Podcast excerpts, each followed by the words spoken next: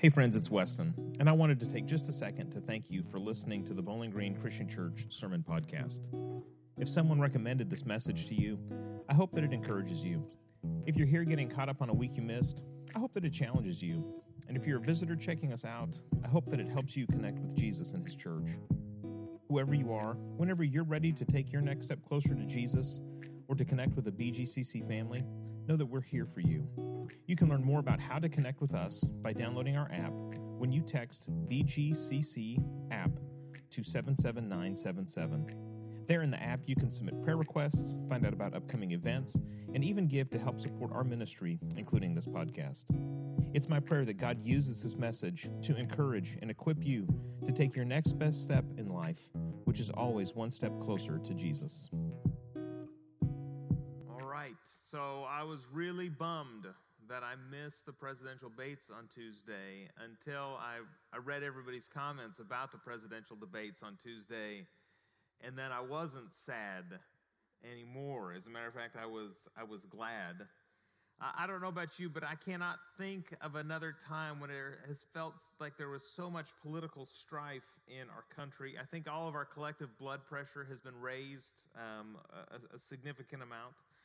I, want to say that I believe that this election is super important. I believe that as Christians, we have a civic duty to vote. I believe that we have a spiritual responsibility to, to, to be participating in making our society a, a better place. I believe that we have a moral duty to vote in accordance with what we believe to be right. Um, but saying all of that, I, I want to let you know a few things. One is that God has not endorsed any political candidate this season. Okay, I just want I just want to let you know that. All right. Uh, just because a candidate says "God bless America," uh, maybe you've heard one say that, or or attends a church, or holds a Bible, or goes to a prayer breakfast, it doesn't mean that they are a Christian. It doesn't mean that they are a Christian candidate. Uh, and I'm just laying this all out here because I get real nervous when you know some religious leaders some faith leaders some christian pastors someplace will will endorse a candidate and say this is god's man. Like like how do you even know that? Like how would you even discern that? Uh, god is not on the ballot. Jesus is not on the ballot. He's not uh, endorsed anybody. Uh, and i just sort of want to get that out there. I want to get ahead of this and just let you know that that's just reality now, if you think our politics are bad, we can, you know, rewind just a hair to, you know, we'll go back 2,000 years and we'll get to the time of Jesus and we look at the politics that they had in their time. Uh, there's a guy by the name of Herod. We call him King Herod. He's really more of a governor for all of the region that we think of today as Israel and, and the surrounding environs. And, and he has pretty much unlimited power over that region, but he still has to answer to Rome. And Herod is a um, he's a rough guy, uh, to say the least. He um, he orders all of the infants to be massacred in an attempt to kill the, the baby Jesus. Uh, that's what he does. Now, his son will rise to power after he dies. Herod the Great will pass, and then you get uh, another son, Herod Jr., is going to come to power as well. And his kingdom's going to be a little bit smaller because Rome realized that they'd given Herod a little too much power. And so his kingdom's a little bit smaller. And this is the Herod who's in power during the time of Jesus' life primarily. And, and this Herod, he, um, he took his brother's wife from him. And John the Baptist, the prophet, he uh, calls Herod out and he says, Hey, Herod Jr., it's not okay for you to take your brother's wife. Um, and Herod doesn't like that he's being called out, and so he orders John the Baptist to be thrown into prison. Uh, there is no such thing as free speech at this point in time. And John the Baptist is going to stay in prison uh, until he is executed. Uh, Herod executes John the Baptist because his stepdaughter does a little dance for him uh, at a dinner party. And he is so pleased with this dance that he uh, tells his stepdaughter um, that he will give her anything she wants up to half the kingdom. Real creepy kind of guy. And she's not sure what she wants. And she asks mom, she says, Mom, what do you want? she's like, You know what I'd really like is John the Baptist's head on a platter. And, and the daughter says, Well, that's good enough for me. And so uh, Herod hears this request And instead of saying, you know what, I spoke out of turn, I'd had too much to drink, I, you know, I shouldn't have done that, uh, he says, all right, uh, we'll take his head off because he'd rather take off a guy's head than lose face in front of his guests. This is the kind of guy that Herod is. Okay, this is the kind of family that, that Herod uh, and the Herods were. This is the kind of political schema that Jesus is dealing with. And we've not even moved over to Rome. We, have not even looked at Pontius Pilate, who's going to be the southern governor of that region, who's going to govern over primarily Judea at this point in time, who will at some point in time march into the temple and put up some pagan symbols until uh, all of the Jewish folks protest and they make him take it down. Um, this is the this it's a it's a political just powder keg at the time of Jesus. It, this is where Jesus lives. This is the ministry that Jesus uh, setting that Jesus has. And for the Jewish folks, you've got to realize that the kingdom of man offered no hope. It offered no hope to them. And so I think that they were incredibly receptive to this message that God's kingdom had come near. Uh, or other gospels will describe it as the kingdom of heaven. It's the same thing that God's kingdom, the kingdom of heaven, has now come near and is now available. And it's the kingdom of heaven that, that brings so much hope to the people who'd been burned by the kingdom of man, who'd been cast out of the kingdom of man, or who were just so skeptical and cynical of the kingdom of man that they had lost all hope. Here comes Jesus saying, Guess what? God's kingdom has now come near. Now, I, I want to look over these next few weeks leading through this month of October uh, at God's kingdom and perhaps the places where maybe it intersects with our modern world and, and keep an eye to the political scene as well.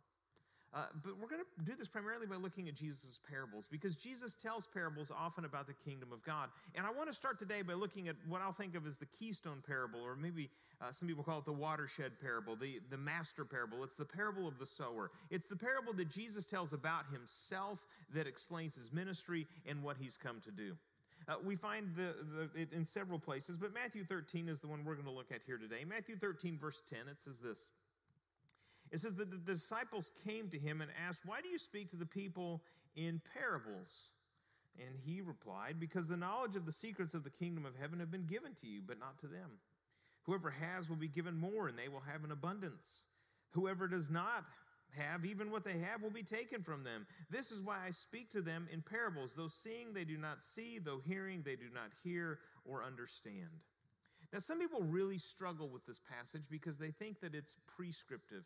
In other words, they think that God is sort of prescribing confusion, that God is sort of prescribing, you know, a mystery uh, in, in a way that people just can't get it. But Jesus isn't, you know, saying this is God's prescription for humanity. He is describing humanity. It's not prescriptive, it's descriptive. And what Jesus is saying is, listen, those who get it, get it. If you get it, then you get it. If you don't get it, you don't get it. You know, that's just how it is. You know, the disciples illustrate this point perfectly. They aren't totally clued in to what is happening. They're going to be confused and they're going to ask Jesus, Jesus, you know, hey, what do you mean like you're going to go to Jerusalem and suffer? Jesus, what's this story about? They don't get the whole thing, but they ask questions and they stick near to Jesus, and Jesus answers those questions. And for them, they start to get it a little bit more. They're not going to get it until Jesus is, has gone to the cross, until he's raised from the dead. They won't totally get it until that point in time. But, but as we go through his ministry, you'll see that their enlightenment or their understanding, it increases with time. You know, Jesus wants people to get his parables. That's why he's going to answer the disciples' questions. That's why he's going to explain it to anybody who asks him. And the disciples do. They keep coming to Jesus, asking questions, looking for answers. And that's why the disciples, they're on the inside. They get it. it. But you compare the disciples to the crowd. The crowd, they don't get it because they don't really care to get it. You know, they like that Jesus has got some stories. They like that Jesus is a sensation. They like that Jesus is a celebrity and they like to be close to that. But they don't really care to take the time to understand. Eh, they don't really want to know what's going on. And then later, when times get tough, they're going to leave. As a matter of fact, they're going to turn on Jesus and they're going to have him crucified because they just don't get it. The disciples stick around. They understand. They ask questions. They get it because Jesus is close uh, to them, and, and, and he stays close to them because he's they're saying, "Man, Jesus, will you tell us the answer?" And so the disciples are those people that have some, and then they get even more. And the crowd are the people that have maybe a little bit. They get that there's something special about Jesus, but they don't really have that. And so what they have is even it's taken away from them. Jesus says, "Listen, you know, if you get it, then you get it." There's something that has to happen inside of us, this, this place where we come to an understanding that Jesus is the Son of God. And once we make that sort of that step across a line of faith and we say, you know what, God, we're going to trust you. I'm going to put my life in you. Uh, I'm going to put my, my trust in you. That's when God's Spirit comes. And that's when we start to get a better understanding of what Jesus is talking about. But the truth of the matter is, there, there's some things you just can't explain without the power of the Spirit. There's some things you just can't understand without God's help. It, all hinges on knowing the secret to the kingdom of heaven, and the secret is Jesus Christ. Jesus is the secret. That's what he's going to tell us out about here. You know, we see some of this playing out in America and in politics today. People are going to use Jesus to their advantage to advance their own kingdoms, but Jesus says it doesn't work like that. You've got to let me come first, allow my kingdom to grow in you. And it's not until we put God's kingdom first that we'll never, we'll never experience it in power until we put Jesus first. Uh, there's a danger in getting too close to Jesus without following him. Matthew 13 describes this just a little bit. It says, In them, these are the people that don't get it, in them is fulfilled the prophecy of Isaiah. You will be ever hearing, but never understanding. You will be ever seeing, but never perceiving. For this people's heart has become calloused. They hardly hear with their ears, they have closed their eyes. Otherwise, they might see with their eyes, hear with their ears, understand with their hearts, and turn, and I would heal them. You see, Jesus is describing the crowd, the people who are, you know, socially connected to Jesus, socially connected to, to his followers, but don't really trust him or believe him. Uh, Jesus is describing these people who've seen him do works, who've seen him perform miracles, who have heard his teaching, who get something that there's a little bit something special about him, but they don't ever really care enough to put their trust in him or to find out more. Jesus says that you just keep hearing and you keep seeing, but eventually you become numb to it.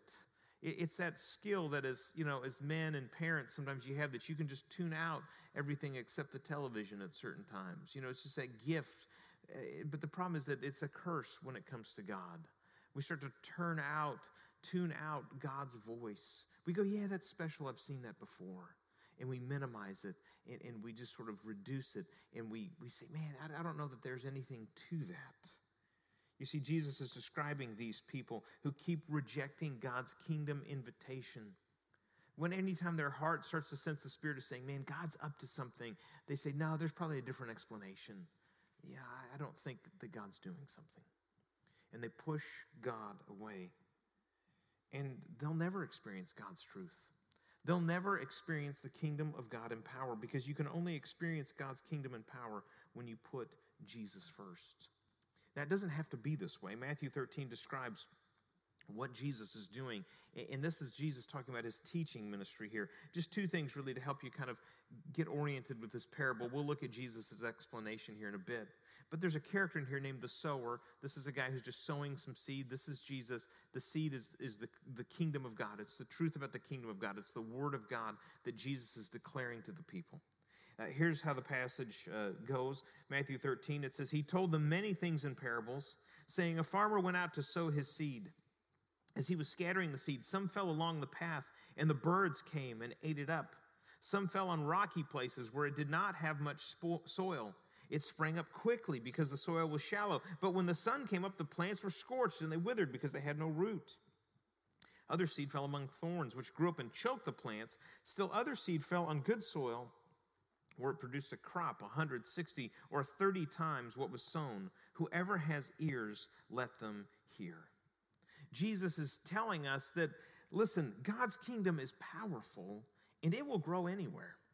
That's what he's telling us in this passage. Now, you might protest just a little bit and you say, well, wait a second. You know, the, the soil didn't, you know, the, the seed that fell in the, the rocky place, it didn't like live. Well, it, it grew up, right? The seed sprung up. The seed did what it was supposed to. The seed brought up about a plant. It brought about new life. I mean, the seed came to life. God's word did grow there. It was growing there. It was the soil that couldn't sustain it or hold it. You might say the same thing about the, the, the, weeds, right? You know, well, God's, you know, the, it didn't grow there. Well, it, it did. It says it sprung up, but it gets choked out. It's not, it's not God's fault. It's not the word of God's fault. It's not the kingdom of God's fault. It's the soil's issue. Well, what about the, the, the seed that falls on the path? Well, I mean, you know, Robert Capon's got an idea about this. He says, well, the seed still brought life to the bird. And we all know what happens with birds when they eat seeds. They distribute them elsewhere, someplace that might be a little more receptive, and the seed springs up in that location. You see, the problem isn't with the seed, the problem isn't with God's kingdom. God's kingdom will spread everywhere. Now, here's the thing there's elements of God's kingdom as you look around the world, pretty much in every place that you can imagine. There are elements of God's kingdom, values of God's kingdom, that are held within the Republican Party. Yeah, this is true. As they work to preserve personal and religious liberty, that, you know, I think God says, man, I want people to be free to worship. Absolutely. That's a value that's held by the kingdom of God. You know, as they talk about protecting private property, absolutely. You know, if we don't have anything, we have nothing to share. That's, a, that's a, one of the reasons why, as Christians, we need to have things that we own so that way we can share. You know, as, as Republicans stand up to protect the lives of the unborn, man, that's, that's absolutely amazing because God is interested in life from, from the womb to the tomb, as Tony Evans says. Yeah, those are some values that are held by, by God's kingdom. Yeah, there's other values that are held by the Democratic Party. Uh, God's kingdom values are found there too, as they talk about welcoming the refugee as they talk about caring for the poor, as they pursue social justice. These are elements that are near and dear to the heart of God. The problem is this that neither of these parties are large enough to hold God, nor are they large enough to hold all of the people of God. Only God's kingdom is large enough to hold everybody, and only God's kingdom is a true reflection of His values. This is why we might say God's kingdom is everywhere, but it's not complete in any one place or person. You will never experience God's full power or the full you know, weight of his kingdom and glory until you fully surrender your life to it. You only experience God's kingdom and power when you put Jesus first. And we can do that anytime, anywhere, right? You can put Jesus first anytime, any place that, that you are. You can do it today. You can do it tomorrow. You can do it this afternoon. You can do this evening. You can make a decision and say, man, I'm going to make sure that I put God's kingdom first in my life. I'm going to prioritize that in my life. Now, while you can access it from any place and anywhere, doesn't mean that you will. I, I want to look at Jesus' explanation of the parable because I think it, it, it, helps us understand why we sometimes having we sometimes have problems uh, understanding or enjoying the kingdom and all of its benefits. Matthew 13, Jesus starts to explain the parable. He says, Listen to what the parable of the sower means. When anyone hears the message about the kingdom and does not understand it, the evil one comes and snatches away what was sown in their heart. This is the seed sown along the path. The seed falling on rocky ground refers to someone who hears the word and at once receives it with joy. But since they have no root, they last only a short time. When trouble or persecution comes because of the word, they quickly fall away. The seed falling among the thorns refers to someone who hears the word.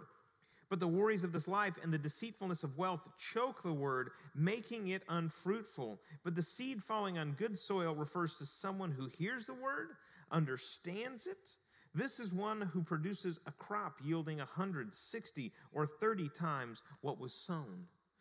Jesus again is telling us that you only experience God's kingdom in power when you put it first, when you put Jesus first. The question we have to ask ourselves is what are we putting down first in our heart and minds and souls and our lives? People get confused with this parable. They think that we as people are the seeds. The truth is, we're the dirt. We're the dirt. And this, the dirt that has been made open and available and receptive to what God is doing, that's the one that allows the most growth. That's the one that sees the most benefit of God's kingdom. The more we clear away of ourselves, the more room we make for God to grow. You see the seed that falls on the path. That's, that's the seed of a person whose heart is hard. That's the soil of a person whose heart is hard. And when that seed lands on it, they're saying, I mean, I'm totally close to the things of God. And it says that that seed just gets snatched away, it gets taken away. Now, I'd imagine that in this room and online, that that's probably not you because you're you're here, you're listening to God's word, you're, you, you have some sort of receptivity to the things of God. Or the girl that invited you to church is really, really hot, and she said she wouldn't date you unless you went to church with her. I mean, either of those is a possibility, but odds are you're in church and you're tuned in online because you're saying, man, I think that there's some truth to this. So that's probably not our issue, being the seed on the path. We're probably more like this rocky soil. The rocky soil, it says, you know, it, it kind of maybe even looks good from the top. It's clear, but there's just not a lot of it. It's, it's maybe it's, you know, right over a boulder, maybe just a bunch of gravel underneath, whatever. There's just not a whole lot of, of good soil underneath. It's too hard, it's too packed. The roots can't get into it. That's the problem with this rocky soil.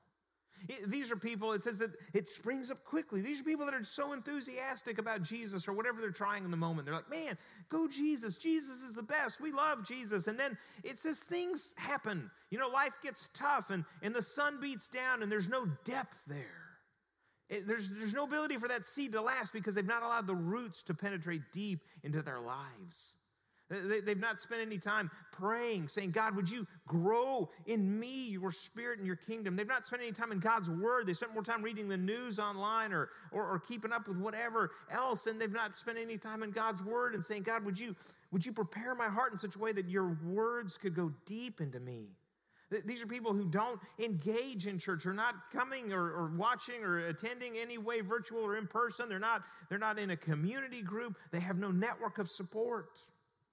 And so it's no wonder that when times get tough, man, they, their faith, it withers because they have no roots.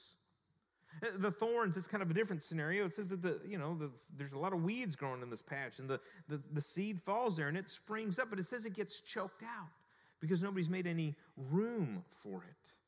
These are people that they've just got too much going on in their lives and are saying, Well, God, if you can find a place in here, I'd be happy to have you along with everything else. Maybe that's more you. You know, we'll put God in if he fits. You know, if if he will make some room, then we'll put God in there.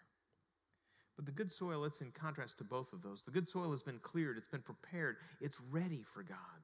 And when that seed comes, it receives it and it allows the roots to grow. You've met these people. These are people who you kind of get the sense when you talk to them that maybe when they have morning devotions, it's Jesus comes to their house and sits and has a cup of coffee with them. These are those kinds of people. They're just so so spirit filled. You just kind of get the sense that man, they're just filled with God's love. They're people that love God with, with their whole heart. They, they're encouraging.